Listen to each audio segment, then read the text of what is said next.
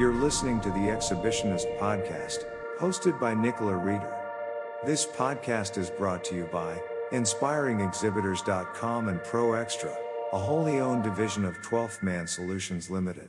Hi there, and welcome to episode 42 of the Exhibitionist podcast.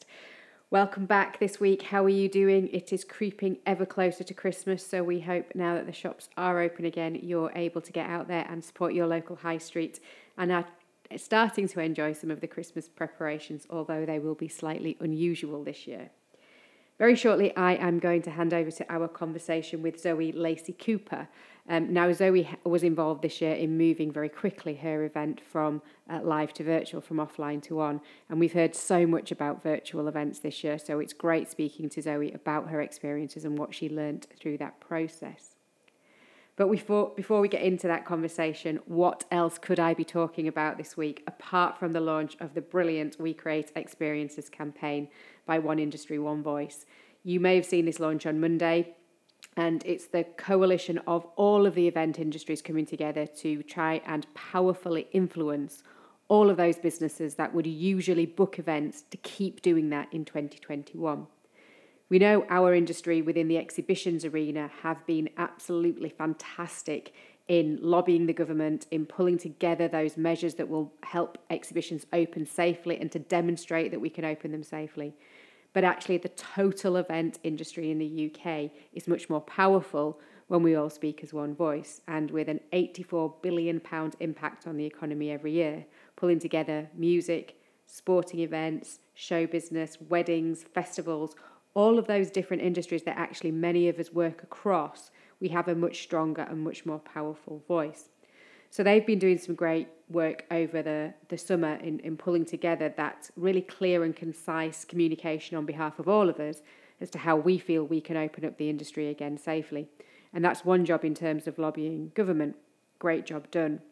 The other job we have to do is inspire confidence in both businesses and visitors to come back to those events and put them on.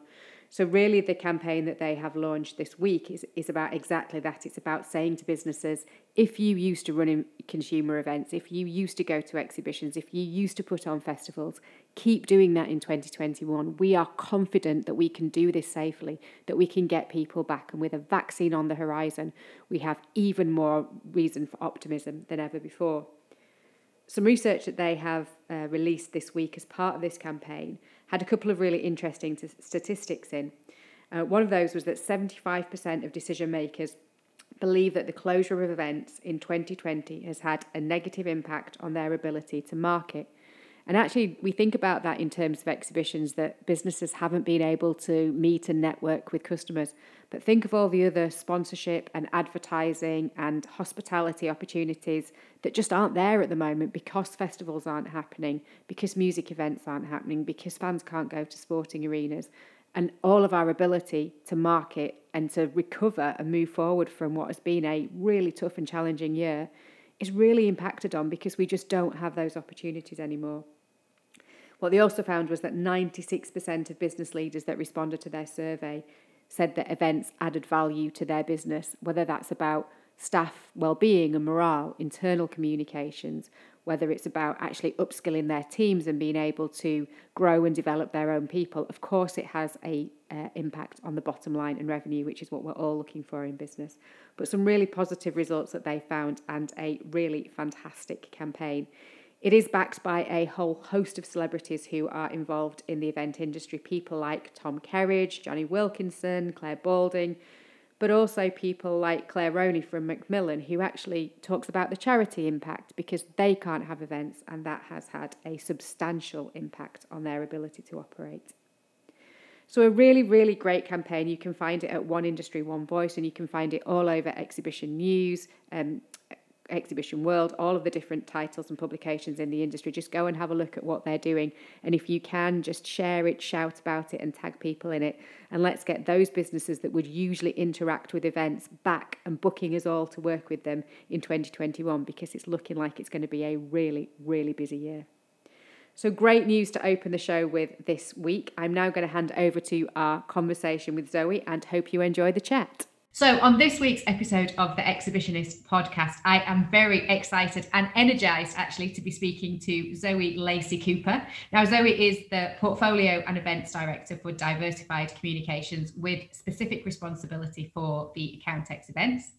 But Zoe is also a founding member of Women in the Exhibitions Network and a judge for the uh, AEO and Exhibition News Awards and Accountancy Awards. So, welcome to the show, Zoe. But do you ever sleep? of course not. I have children. you sound like a very busy woman. Oh, I like to keep busy. We have to in these times. Takes my mind off everything else that's going on in the world. Absolutely, absolutely. So, Zoe, welcome to the show. It is brilliant to have you here. Thank you for your time. So, um, for our listeners that don't know you, do you want to just give us a little bit of background and uh, about your experience and your current role? So, as you said, I'm portfolio director of the Accountex portfolio. Um, we do um, it's B2B accountancy bits and pieces. And I say accountancy, and straight away people go, oh, um, actually, it's a really, really interesting environment I work in. It's a very progressive industry full of um, very progressive entrepreneurs. It's all about tech, Nicola. So it's all about you know, artificial intelligence, software, technology, um, you know they are a pretty forward thinking profession. I, it, it, we don't give them enough credit actually. So although i say accountex and people just go a bit like um, it's actually a really really interesting industry to work in. So i'm currently managing the accountex portfolio on that covering anything from live virtual news content that kind of thing. Um, i have been very lucky to work in media for tw- over 20 years now. So i've done over 10 different industry sectors ranging from nutraceuticals to natural products to ski shows and outdoor shows and I've done so many different industries um, and I've settled at the moment into the accountancy profession which I absolutely love.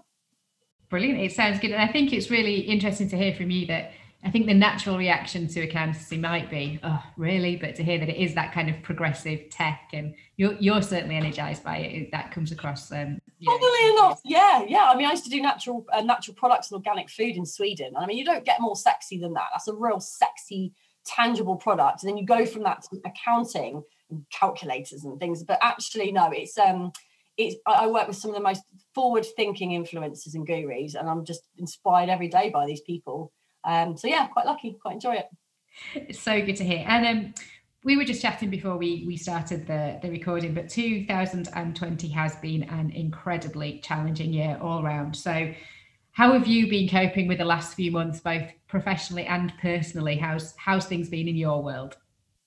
Well, I think everyone's world has kind of tumbled down around them. But um, I have um, two very young children. Um, I had a one-year-old when it was all happening, so you can imagine how that was working out when I have a school, a, a child at school and a, a little one year old as well.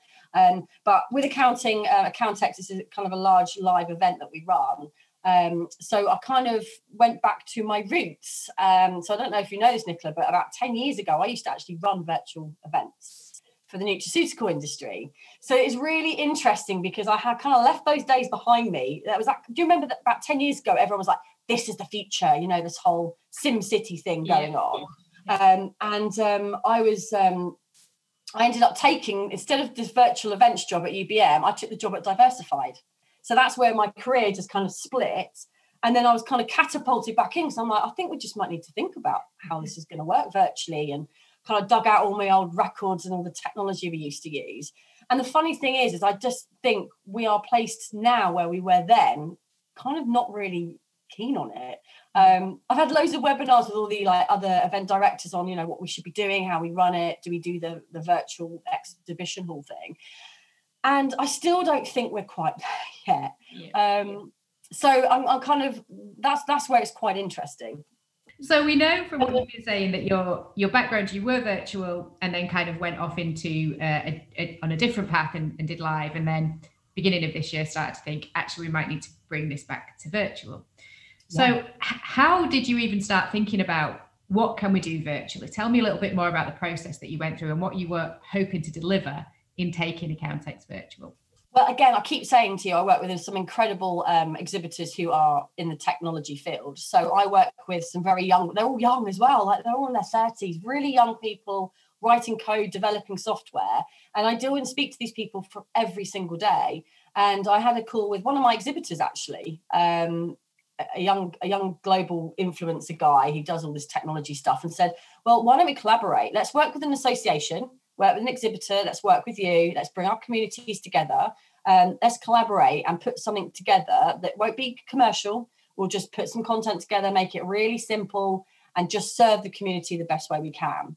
and it was as simple as that so the um, the technology guys put together all the platform so they used a platform called HeySummit which is a really easy registration um, you could kind of put all your speaker information in then you had us that did the marketing and had all the leads and then you had the association again who had the kind of scope to promote it out and help us put the program together and we created overnight a big beast that we had no idea that we were going to do so um, so we had a five week lead time. We had no idea how it was going to happen. We said that you could um, upgrade for, I think it was like £10. You could upgrade to have recordings after the show, and all everything that we raised was donated to charity. So it was the NHS charity, which is really timely with what was going on in the NHS during that. I was back in May.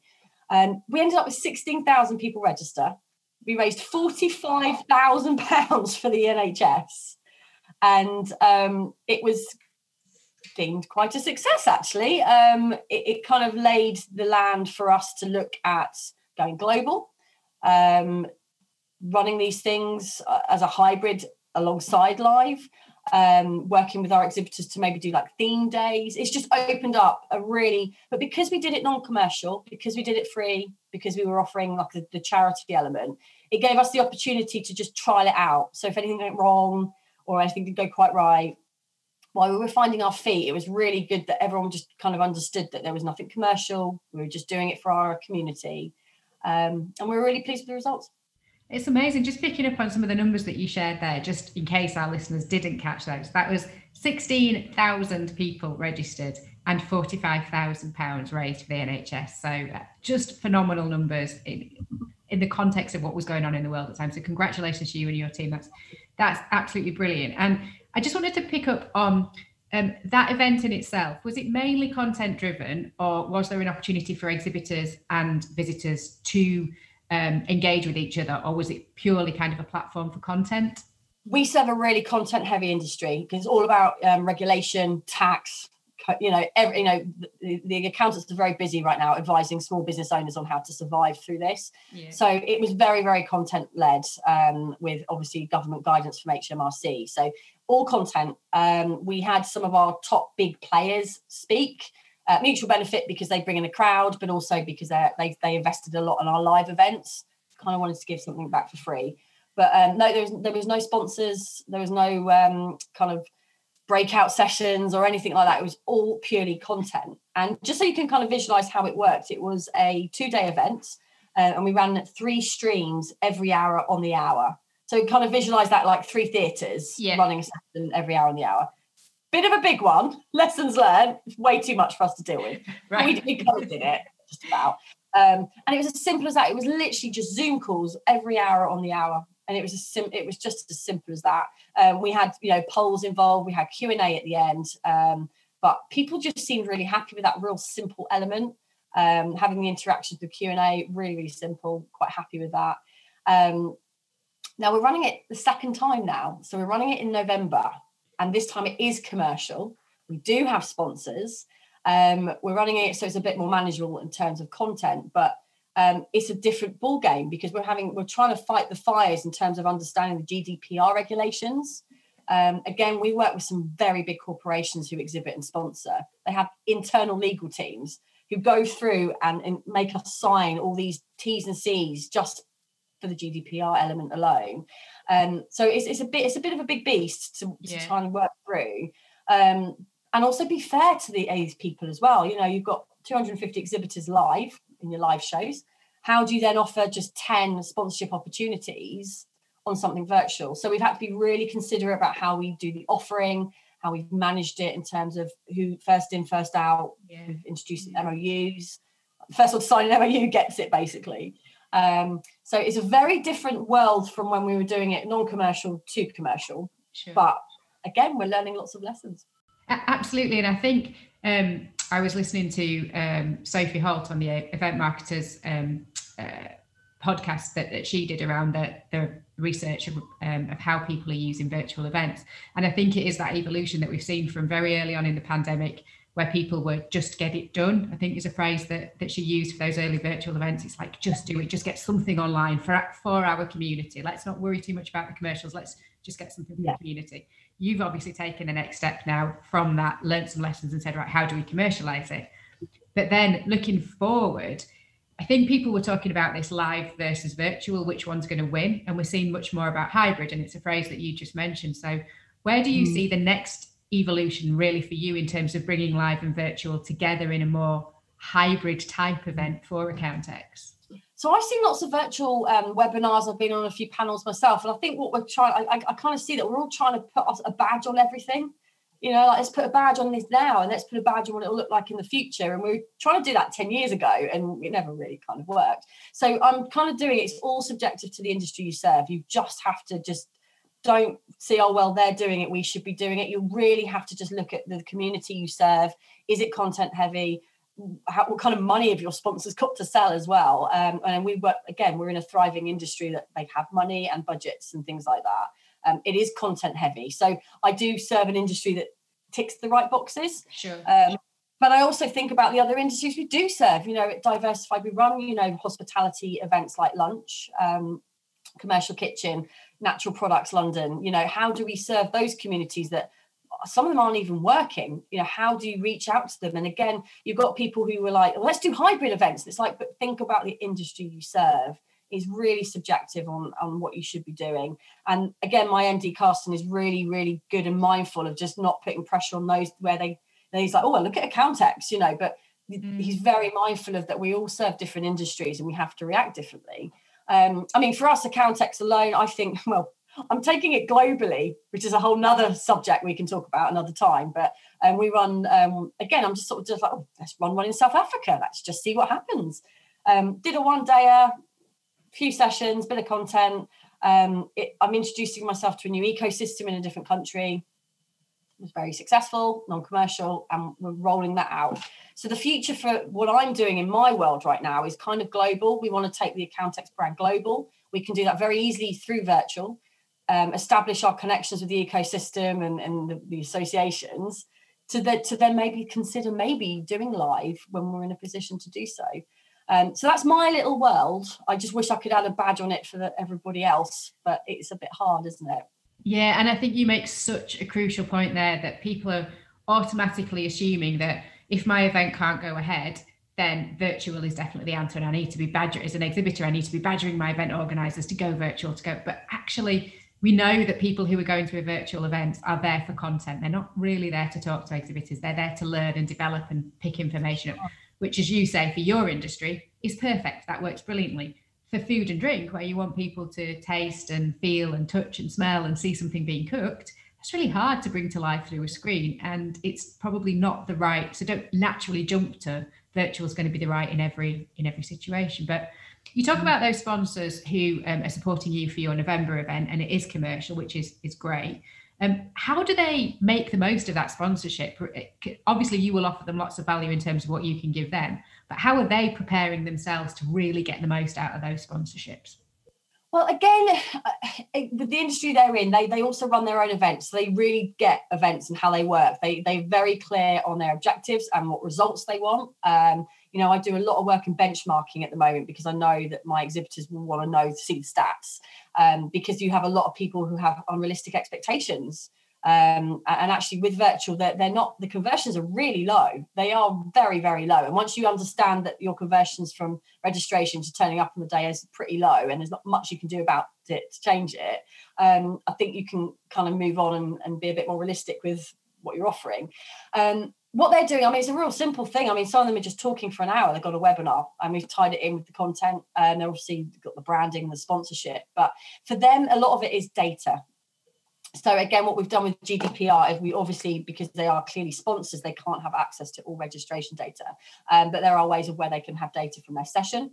You can do polls um, within the session to say, look, if you're interested, click yes. So then straight away they've got their hot leads on the table there on the day then they have the leads from the people that are registered and then they have the leads from the people that turned on uh, up on the day. Um, and when they if that's what they want as an objective and that works really really well in terms of data and then getting kind of like the hot leads that come through. Um, but yeah apart from that i mean they're, they're very clear they're, they're, they're great to work with because they are very clear on how it all works. Yeah. um, and they do they treat us as the unbiased i mean they run loads of their own webinars. They do them probably better than we do. Um, but we are the unbiased platform and they utilize that in a way because they can't do that themselves. So yeah. I think that's where the benefit works. Absolutely. And you mentioned there um, benchmarking, which would be, be great to pick up on because I think um, we know from our experience, exhibitors aren't always brilliant at setting objectives and then measuring if they've delivered those objectives in a live environment. So when it comes to virtual, I can only imagine that there is even less chance of that happening. So what are you learning from the benchmarking work that you've been doing? So I've, had, I've done some really good um, conversation with Ruth Carter actually, um, where I've done of like some top top ten tips on what to do for virtual. And the thing is, every month it changes. That's the funny thing; it keeps changing. So before lockdown, the best day to run a virtual conference was on a Tuesday, but now it's a Thursday, and now it could be a Wednesday. So we don't actually know what day is best to run a virtual conference. Um, and simple things like you know the best time of the day to do it obviously 10 a.m in the morning but then you got virtual fatigue. Everyone does them at 10 a.m on tuesday for example. Um, the most interesting thing i discovered if i've got time to share it is i think we're all obsessed about um, the conversion so you get them to register you get them on the day. We're all obsessed about the conversions and the numbers on the day. But what you actually probably need to do to actually increase that 34 to 30, 45% conversion rate think right back to the, the element of registration because actually your your numbers start to diminish right from the point of marketing or launch. So you send out an email and you get them on your website and then you get uh, like 50% register or 50% don't. You've already lost 50% of your audience. Yeah. then they register and then you've got to try and get them there on the day. That's another 50% 35% cut down so it's just numbers that just completely go down consistently throughout the whole campaign. So what you have to do is think really carefully about what you do from that initial point of registration. How do you really get them to register and sign up? And when do you send out your registration or launch email? So timing, days, and, and that kind of point of action at point of registration is probably more important than right at the end when you're trying to get them to sign on on the day. Uh, and that is the most probably the, the, the, biggest lesson I've learned actually with all that benchmarking work that I've done, to be honest with you.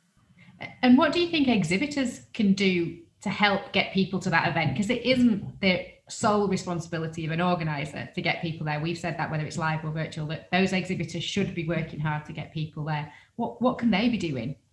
I did something really cheeky this time round uh, commercially. So I said um, for the sponsors who are speaking, I said, right, the rate is that but we will knock off uh, 15% of the rate if you um, if you guarantee a minimum of two email shots and two social media posts from us, service emails, um, because their their community is actually pretty big themselves. So what we did is they we gave them the choice, like we'll do all the marketing for you, you don't have to do anything, or save some money and do a little bit for us, and then it's controlled. And we are then reaching people that we've not kind of reached out to before as well. So it's a bit of a, again, a combination of yeah. bits and pieces. But what we're essentially doing is we're getting them to promote it for us and um, on top of what we're doing. Uh, and that actually has worked out quite well, that business model.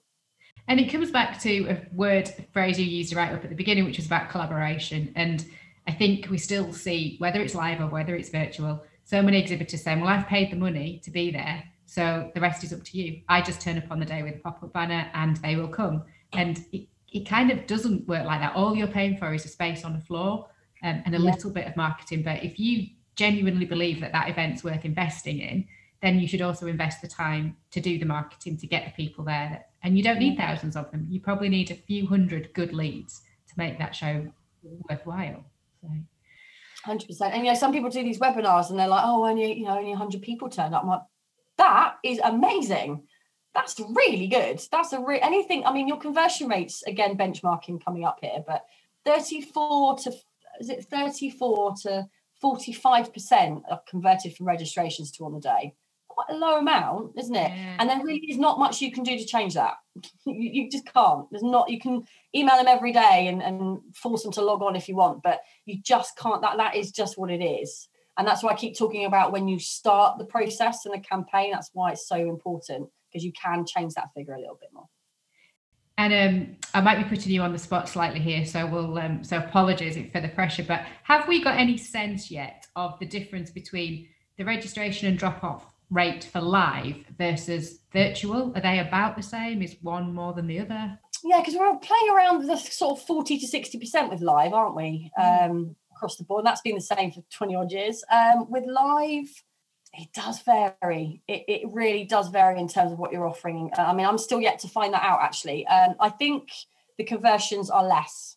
I would say a lot less. So again, 35% on average is conversion for uh, virtual, and you talk 50, 60% for live. So yeah, live still has a better conversion rate from my experience. Yeah.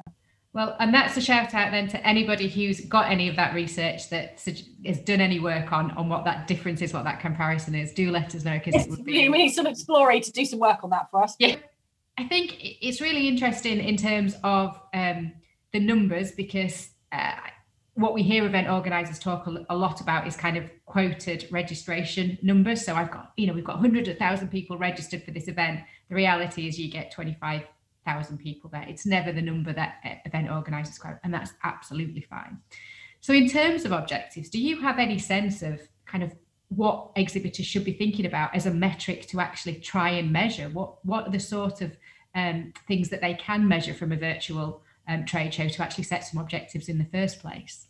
I think that's why we do um, we do some more detailed things during the day um, because I think again, like I say, managing ob- objectives is really really important. But again, if they're just on a bit of a data a bit of a data party, then there's different ways of doing that. But a lot of people do want some kind of real decent leads, and they don't want the wastage.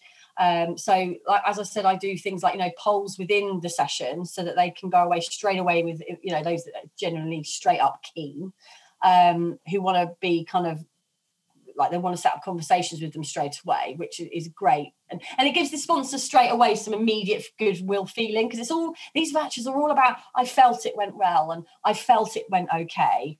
Um, because that's all you can play on at the moment because we don't really know the right result. Um, and like I say, the conversions are so low. So it is always down to how that sponsor feels at the end of the day. And if you can give them a list from a poll of like 10 people who are straight away really, really interested in what they're doing, then that straight away just adds a bit of goodwill. Um, then they, you know, so it's just, it is just lots of little bit of things. I mean, it is also relevant to what their objectives are. Uh, a lot of the time it is data. Um, can't measure brand exposure, can you really? Um, it, it really is subjective to what they want. Yeah. Um, it really Which is the perfect answer because it all comes back when people say to us, What should I be measuring at an exhibition? It's like, Well, what do you want to achieve? I, can't give you an answer until you tell me what it is you're hoping to actually get from it. And, um, Sure. and the point being, even when you've given those exhibitors or, or those partners that data, they have to do something with it. Just getting that data isn't going to get a sale. You then have to know how you're going to follow it up and what your Oh, comms yeah. plan is and what else you, you're um, following Sure. up with. Um, sure. have you got any sense? Have most of your content that you've shared so far been the webinar kind of presentation, or have you done uh, like panels? Have you done demonstrations? Have you done kind of introductions to new software? Have you got any sense of what formats work particularly well? Yeah, a bit of a variation actually. And panels always, oh gosh, they love that. If you put in a state of the market session at 10 a.m. and then you put in a panel discussion talking about the future, um, then you do a regulatory one. Um, we do um, obviously lots of polls within there, not too many. Um, and then we also have um, some lightning talks, um, which are like 10 minute TED, TEDx ones. So we call them kind of like technology innovation talks when actually it's just it's the vendors talking about what new technology they have but we mix that in with like a ta- like technology lightning talk kind of package Yeah. um, so we do lots of various different things actually um, yeah i have to say we do- do lots of variations of things And I think that's the the advice then to exhibitors is about you know when somebody says, "Do you want to um, participate in this virtual event or even a live event?" People actually go, "Oh yeah, we'll do a twenty minute PowerPoint presentation." It's like, no, what could you do differently? Just challenge your event organizer. Say, "I want to do something crazy. I want to do a um, I don't know, let's all just get some pizzas ordered in and do a virtual pizza and a, a glass of wine and a chat. And, you know, think yeah. about something a little bit disruptive and a little bit different because it doesn't always just have to be the, the 20 minutes PowerPoint. Yeah. I mean, I have an exhibitor that does a big, um, you know, hides out the boat at Excel and does all the drinks, you know, and, and I think although they did um, on one event, not our ones, I'm trying to convince them, um, they sent out gin packs so everyone had a drink afterwards. Not many. I mean, it was limited, yeah. but it was brilliant seeing all the social media around people with their little gin, gin, gin and tonic packs they yeah. received post. Um, oh, it was it was just wonderful. It was really and like little goodies like we have. Um, again, we're talking about like everyone loves the free goodies, so I'm thinking about setting things up like virtual goodie bags. Yeah. Uh, again, just to get the exhibitors involved, if they want to give out a free beanie hat or a free notebook or a pen, um, you know, just kind of getting that feeling of kind of a bit of you know something that's a bit different than just just standard webinar. Yeah, um, absolutely, absolutely. And I think you know we've always talked about freebies and do they add value, do they not add value, and it, again it totally depends what you're trying to achieve. It depends what you're. Oh, we love them. it's my notebook. not not the cupcakes. I think we've all had enough of cupcakes in this industry. um, but it is, you know, sometimes when somebody's got a pen or a ruler or a notebook, and it's there on their desk, you do get that longevity and that brand awareness. And it's very easy. You know, your attention to a virtual webinar is different to a face-to-face conversation, and you switch off and transition out of a virtual much quicker than you would a live conversation. So if you can send something to them afterwards, you know, those hot leads have a pack ready to send to them, then at least you're putting something in their workspace that's got your brand all over it. So have you enjoyed this experience of moving things on online then and virtual? it's funny going back to my old days, put it that way. um, I guess the um, we, we haven't we're not using the technology as much as we used to. So we are doing it a very simplified version. Whereas before, and people know, you know, you have these really fancy pants technology where they do the Sim City world, you create a person and you go in and talk in the expo halls. And there are again industries where I think that works incredibly well. That's not something that's going to work in my industry, so we're not looking into it. Um, but you know, I have really enjoyed again learning the experience of just converting everything over. The one thing I have learned is the global element. You know, I've been able to just um, start learning new industries in different countries um, and, and making new relationships and, and, actually trialing out and understanding. So my ecosystem in my head now is global. It's just not UK based. Um, you know, I'm doing one in Australia, um, one in North America, might do one in Scandinavia, and with that involves, you know, kind of making new partnerships and make, meeting new people. And um, that's the part I love, actually. That's like starting my job all over again. Um, and I've really enjoyed that. It's opened up a lot of opportunities, I have to say. And that's one of the big things as a positive that's coming out of virtual is that it just it grows your audience so much um, yeah. into markets that you would never have got people from Scandinavia or South Africa coming to a UK based show, but actually you're now getting them online and virtual, and, and it just you know, as the world continues to change and we leave Europe, we're going to need the world more. And, and that's just brilliant. Know, absolutely brilliant. And as a rule of thumb, every new launch I do in a different country, the first um, edition is um, we donate all the um, recording money to charity. So the one in South Africa went to the Solidarity Fund. So that went out to a fund that was relevant to the COVID and health service out there. Um, so again, it just adds good feeling. You, yeah. you look like kind of how serving the community. So then when you come in with your second edition, where you're a bit more commercial, you're a bit more excused. Um, but to be able to kind of raise, you know, forty five thousand pounds for the NHS, I mean, that's that was just phenomenal. Yeah, did not expect that. Not in the slightest. Absolutely not brilliant. at all. And that was lovely for from the accountancy profession to donate that to the NHS and say, look, this is what we're trying to do to help. Yeah absolutely all about building that community and, and collaboration is is fantastic so tell me what you have missed most about being on the shop floor in 2020 well i had my my my little baby was four weeks old the last time i went to my event as you know i run the london one i go once a year um, so i'm literally i've not been in a proper expo hall for two years now because my baby was born before my last one and i feel sad i miss my walkie talkie that's like my comfort blanket you know that's my moment of truth when that walkie-talkie's in my hands. You know, I just miss. I miss having. I miss needing the toilet and taking me hours to go there and back because everyone's talking to you. I miss simple little things like that. Um, I missed it terribly, but with that comes the you know getting comfortable with Zoom calls now. um, again, the accountants have been doing all this Zoom stuff for years. And I just go, oh, can't I just pick the phone up? Why do I have to put the face on?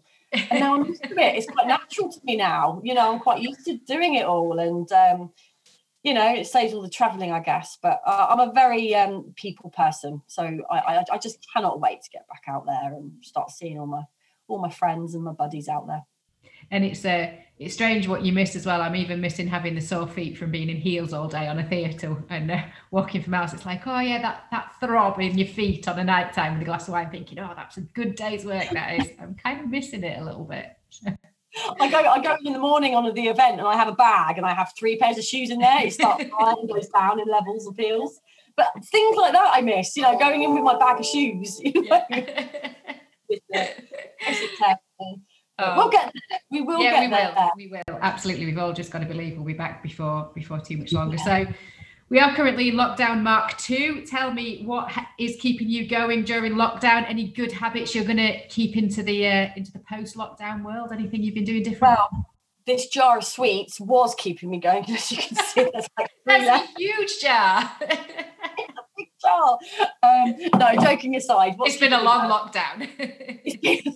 I think what's keeping me going. I mean, obviously, I've got the um, the, the time to just um, again just be really um, kind of. I'm having. I'm coming up with lots of new ideas, more than I've done before. I'm having the headspace to really think about the brand and where we want to go what can we do what is doable you know we can't just throw money at technology we haven't got a pot of money right now but how can we serve our communities how can i mean the power of collaboration i'm loving i'm loving all of that so that's what i'm doing i'm just getting on the phone i'm talking to as many people as i can i'm throwing ideas out there that may happen this week they may happen next year but i just know that i'm planting those seeds so that when the time is right we can do it.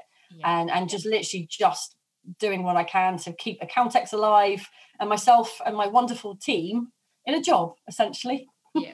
Absolutely. Absolutely. And that's all any of us can do at the moment. It's kind of one day at a time and just do the best mm. you can for for the community well it has been fantastic talking to you today i could sit and, and, and talk to you for the rest of the day about stuff i'm absolutely sure but um so if people want to catch up with you what is the easiest way for them to connect with you Oh, I love a LinkedIn. So find me on LinkedIn. I'm the one with the silly surname. So it's Zoe Lacey hyphen Cooper. Um, find me on there. I'm always in the blue blazer. That's my like my branding. I'm the I'm known as the woman in the blue blazer. So my hair color may change, but my blazer stays the same color.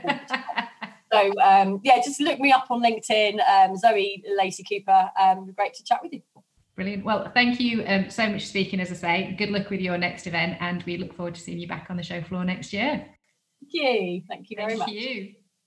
Thank you so much there to Zoe for her time. I really enjoyed speaking to her. I say that after I talk to every one of our guests, but um, hopefully you picked up on the energy in that conversation. And we carried on chatting for quite a while after we finished recording. And actually, the rest of that afternoon kept sending each other emails saying, God, I feel really inspired today. I feel like I've really had a chance to, to talk to somebody in the industry and things feel a little bit more positive. So I am really looking forward to meeting Zoe in her blue jacket on the show floor next year.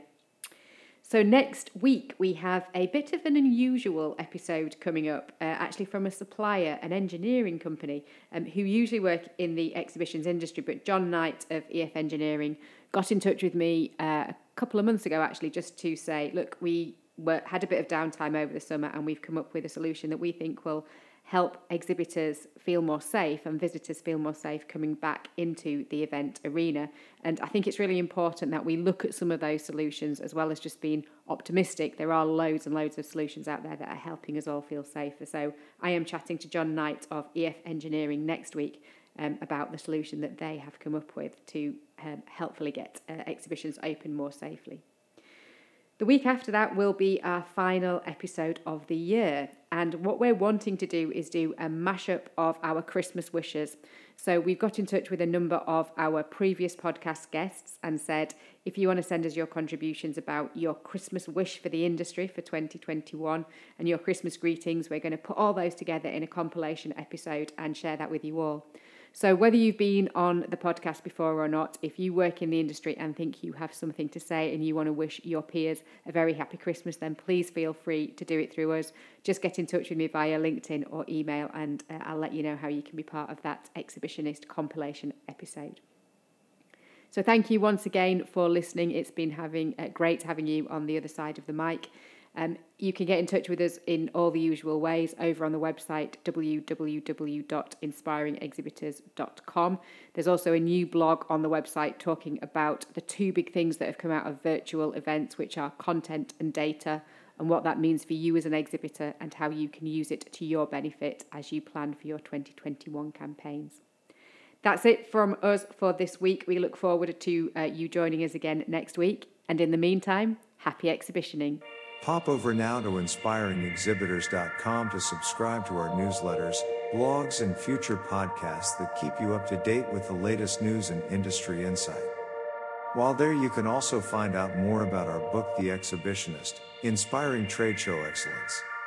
Once again, thank you for listening, and we hope to see you on a trade show floor soon.